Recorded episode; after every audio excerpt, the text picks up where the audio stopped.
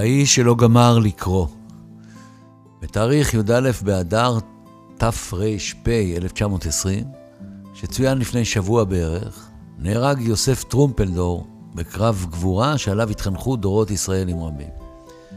זוכרים איך שרו בטקסים? בגליל, בתל חי, טרומפלדור נפל.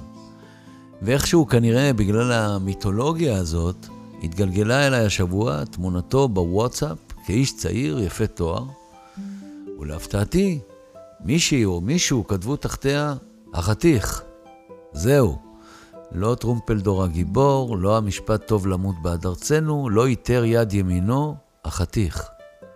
כל שנה וההגדרות שלה.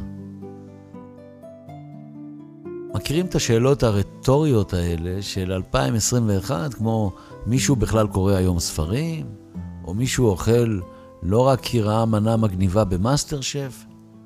השבוע התברר שיש עוד אחת כזאת. בלי להיכנס לעניין עצמו, השאלה היא, האם כשאתה כבר איננו בחיים, יש לך מושג מה פשר הכאב שגרם לבת שלך לכתוב עליך?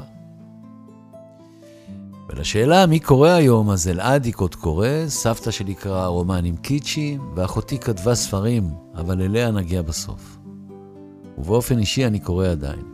וזה למרות שאני לא מסוגל לקרוא עמוד שלם מההתחלה עד הסוף, בלי לדלג על חלק מהשורות. וכתוצאה מזה, לפעמים אני מאבד את הטוויסט בעלילה, או את תובנות הסופר. ולפעמים אני גם לא גומר לקרוא את הספר. מצד שני, למרות זאת, תמיד אהבתי ספרים.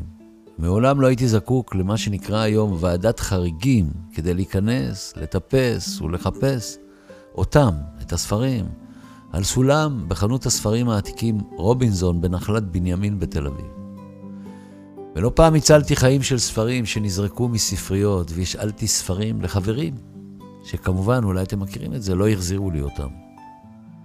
הם היו ספרים ואנחנו היינו בני אדם שקראו אותם. זו עובדה. ועכשיו פליז, האם אפשר להפנות בטור הזה פרוז'קטור, כמו פרויקטור, לכמה ספרים ולהעיר אותם?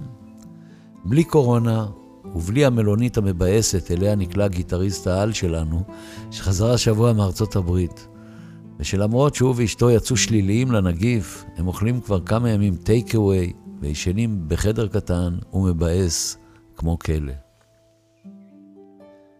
אז הספר הראשון חיכה לי לפני שבוע ליד הדלת, כאילו מישהו הניח אותו באלכסון וברח. ספר שנקרא המוח שלי ואני מאת דורון נשר. דורון נשר, זוכרים אותו? שנות התשעים הוא היה איש תקשורת מצליח ברדיו ובטלוויזיה. הייתה לו שפה מיוחדת במינה שהייתי מקשיב לה בגלי צה"ל בלילות, בדרך הביתה מהופעות. ואז זה קרה, בסוף אוגוסט 2012, כשהיה בביתו, לקט דורון נשר באירוע מוחי. חייו אמנם ניצלו, אבל יכולת הדיבור ויכולת התנועה שלו נפגעו קשות. הוא עבר שיקום ארוך ומייסר. והספר הזה שאחזתי בידי עכשיו, מהווה עדות להתמודדות הקשה הזאת. לקחתי נשימה עמוקה והתחלתי בדפדוף דיסלקטי כהרגלי, ועד מהרה עליתי על קטע מרגש שכתב דורון בזמן ההתעוררות הזמנית שלו אחרי האירוע, ואני מצטט: פקחתי את עיניי, אני רואה פרצופים, אני רואה את אלכס אנסקי. מוזר, מה אלכס, השדרן, שחקן ואבא של מיכל אנסקי, עושה פה? יכול להיות שהתעלפתי ברדיו? הספר של דורון אוחז בך ולא מרפה, אבל בסוף הוא כותב שם, ובעצם מכתיב את כולו למרפא בעיסוק שלו, עדין השריר. הללויה, מלחמת העולם האחרונה שלי. כל יום, כל משפט, כל מילה. הכאב המתוק הזה. חבל ששירה אס לא זכתה בגלובוס הזהב, אבל לפחות הסופר סמי ברדוגו, עם ספרו חמור, כן זכה בפרס ספיר. וזה ראוי להערכה ענקית, כי לבחור מילים זה איכות חיים. בטח כיום, כשהשפה התהפכה לגמרי על אוהביה. הנה למשל המילה עוצר, שהופיעה לפתע בשמי חיינו בפורים ונשמעה לי לרגע כמו המילה עושר. אבל ממש לא, כלומר, יחי ההבדל הגדול. אז לקח לי כמה דקות להתאושש מהמילה העצורה, ומכאן עפתי אל הספר הקלות הבלתי נסבלת של הקיום שכתב מילן קונדרה הצ'כי. קונדרה סיפר על תושבי העיר פראג, שהתעוררו בוקר אחד ב-1968 לרעם טנקים סובייטיים שנכנסו לעיר ועצרו אותה בלי קרב. נסיבות העוצר בפראג לא היו דומות בכלל לעוצר שלנו בפורים. מה שכן, גם שם מצאו דרך לחיות איתו, וגם פה קימבנו. זוכרים את השיר, אה, שיר שחלמתי על פראג, ששר אריק איינשטיין? שיר שחלמתי, כן? אז יש שם מושג נהדר שטבע שלום חנוך כותב השיר על העיר הנצורה. שבוית החלום, קרא לה שלום. שבוית החלום. מומלץ שאם יום אחד, חלילה, יטילו עלינו עוצר נוסף, אולי יקראו לזה שבויים בחלומכם, משמונה בערב ועד חמש וחצי בבוקר. ואם יקראו לזה ככה, אולי נקבל את זה יותר בהבנה. בגיל 30 נקלע לידיי ספר בשם החיפוש אחר המופלא מאת פ"ד אוספנסקי, שעסק בתורתו של הוגה דעות אחד בשם ג' א' גורדייף, גורג'ייף. היה להם גם פ"א וגם ג' ד' לפני השמות. אה, מי שטבע, אני חושב שאצל גורדייף זה גיאורגי איבנוביץ', אולי. מי שטבע את המושג הדרך הרביעית, גורג'ייף טבע את המושג הזה, הדרך הרביעית, זה מושג שכבש בתחילת המאה הקודמת את לב תושבי רוסיה. מה שמתברר שגם העתיקים האלה שחיו אז חיפשו דרכים חדשות לחיות, לא פחות מאיתנו, שמחזיקים מעצמנו המגניבים והמודרניים. ועכשיו דמיינו לכם את 1915.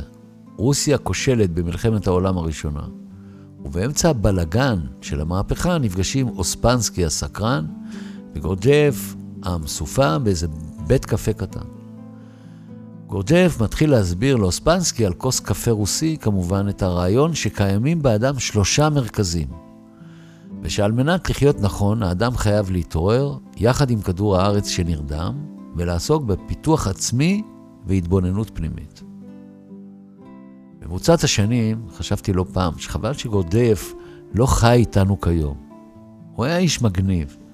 הוא היה מגלה שמאז שהמציא את הדרך הרביעית שלו, התפתחו פה המון דרכים חמישיות ושישיות לחיות. אבל למרות המחשב, הפסיכולוגיה והפייסבוק, ואפילו האימונים בחדרי הכושר והדיאטות על סף ההכרה, עדיין לא התעוררנו משנתנו, לא אנחנו ולא הכדור. ועדיין ארוכה היא הדרך אל החופש האישי והאמיתי שלנו. ועכשיו לספר הכמעט אחרון בטור הזה, שהיה גם הספר האחרון שכתבה אחותי האהובה, הסופרת נאוה סמל, זיכרונה לברכה, לפני מותה.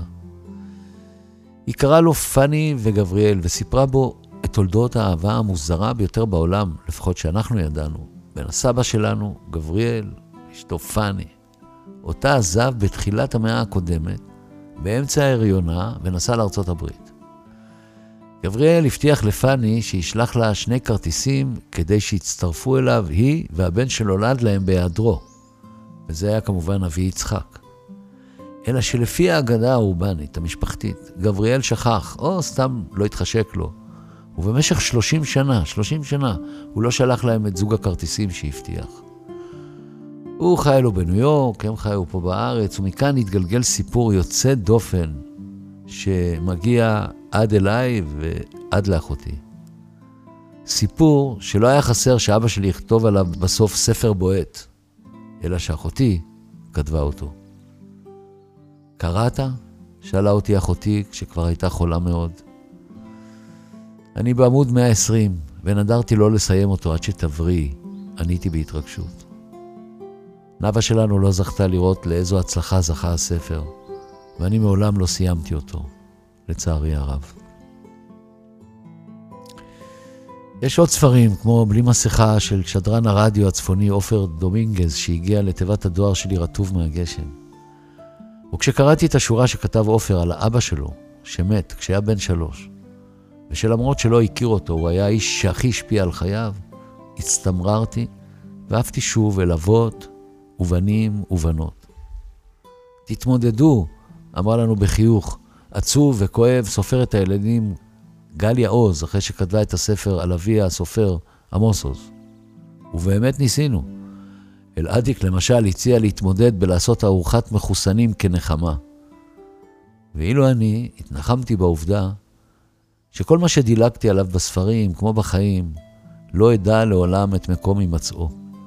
אבל תמיד אמשיך לקרוא ולחפש את הכואב, המטלטל והמשמח. זהו, על האיש שלא גמר לקרוא.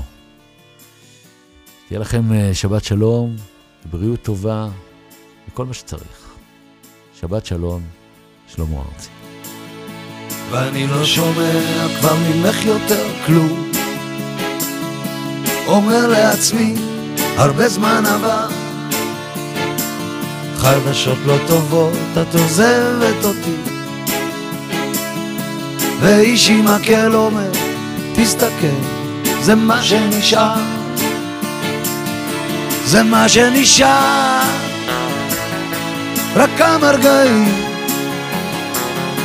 הרבה בדמיון, מעט בחיים. זה מה שנשאר. אני מדליק את האור. אומר לעצמי, מחר זה מחר, מחר היא תחזור. זה מה שנשאר. ובאופן כללי הכל עוד לא פתור. השמיים כחולים, אבל מה עם השאר? האיש שלך שוב הולך לאיבוד. להקה מתוקה, שרה על מועקה, זה מה שנשאר זה מה שנשאר. רק כמה רגעים. הרבה בדמיון, מעט בחיים. זה מה שנשאר, או, אני מדליק את האור.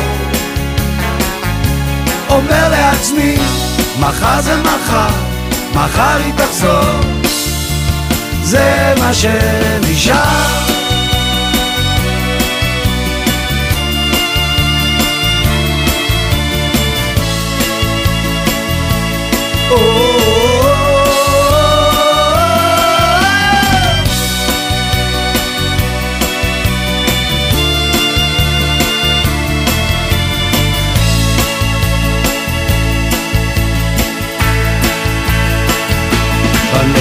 כבר מאף אחד כלום. אולי צפוי פה שינוי, אומר הספר ואני קם ומדליק את מכשיר הטמטום. רואה ערוץ של סרטים, ערוץ של סוטים זה מה שנשאר. זה מה שנשאר. רק כמה רגעים. הרבה בדמיון מעט בחיים. זה מה שנשאר.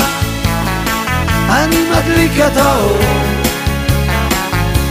אומר לעצמי מחר זה מחר מחר היא תחזור.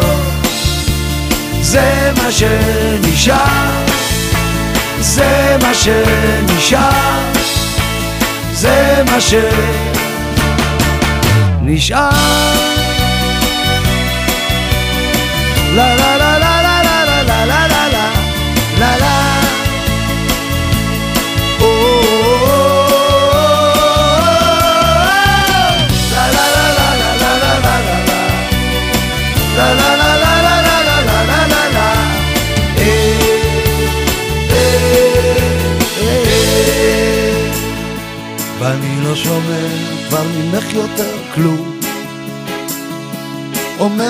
לעצמי הרבה זמן עבר.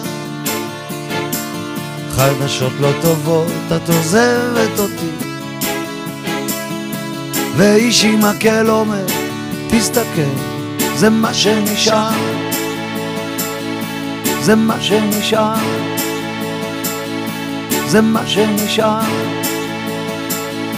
זה מה שנשאר. זה מה שנשאר